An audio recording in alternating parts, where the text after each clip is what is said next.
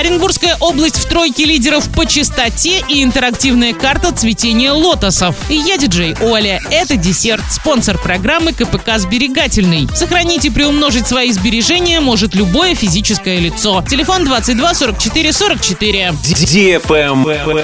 News. Эксперты тематической площадки «Экология» ОНФ составили рейтинг самых чистых регионов России. По их оценке лидерами по чистоте стали Московская область, Алтайский край и Оренбургская область. Наихудшая обстановка складывается в Бурятии, Кирове и Костроме. По результатам исследования более 50% мест сбора твердых коммунальных отходов в Оренбуржье оборудованы под раздельный сбор отходов. На сегодняшний день в Оренбуржье установлено более 740 контейнеров для раздельного сбора ТКО. До 2024 года во всех муниципалитетах региона запланировано установить еще 21 тысячу контейнеров для пластиковых бутылок, макулатуры и стекла.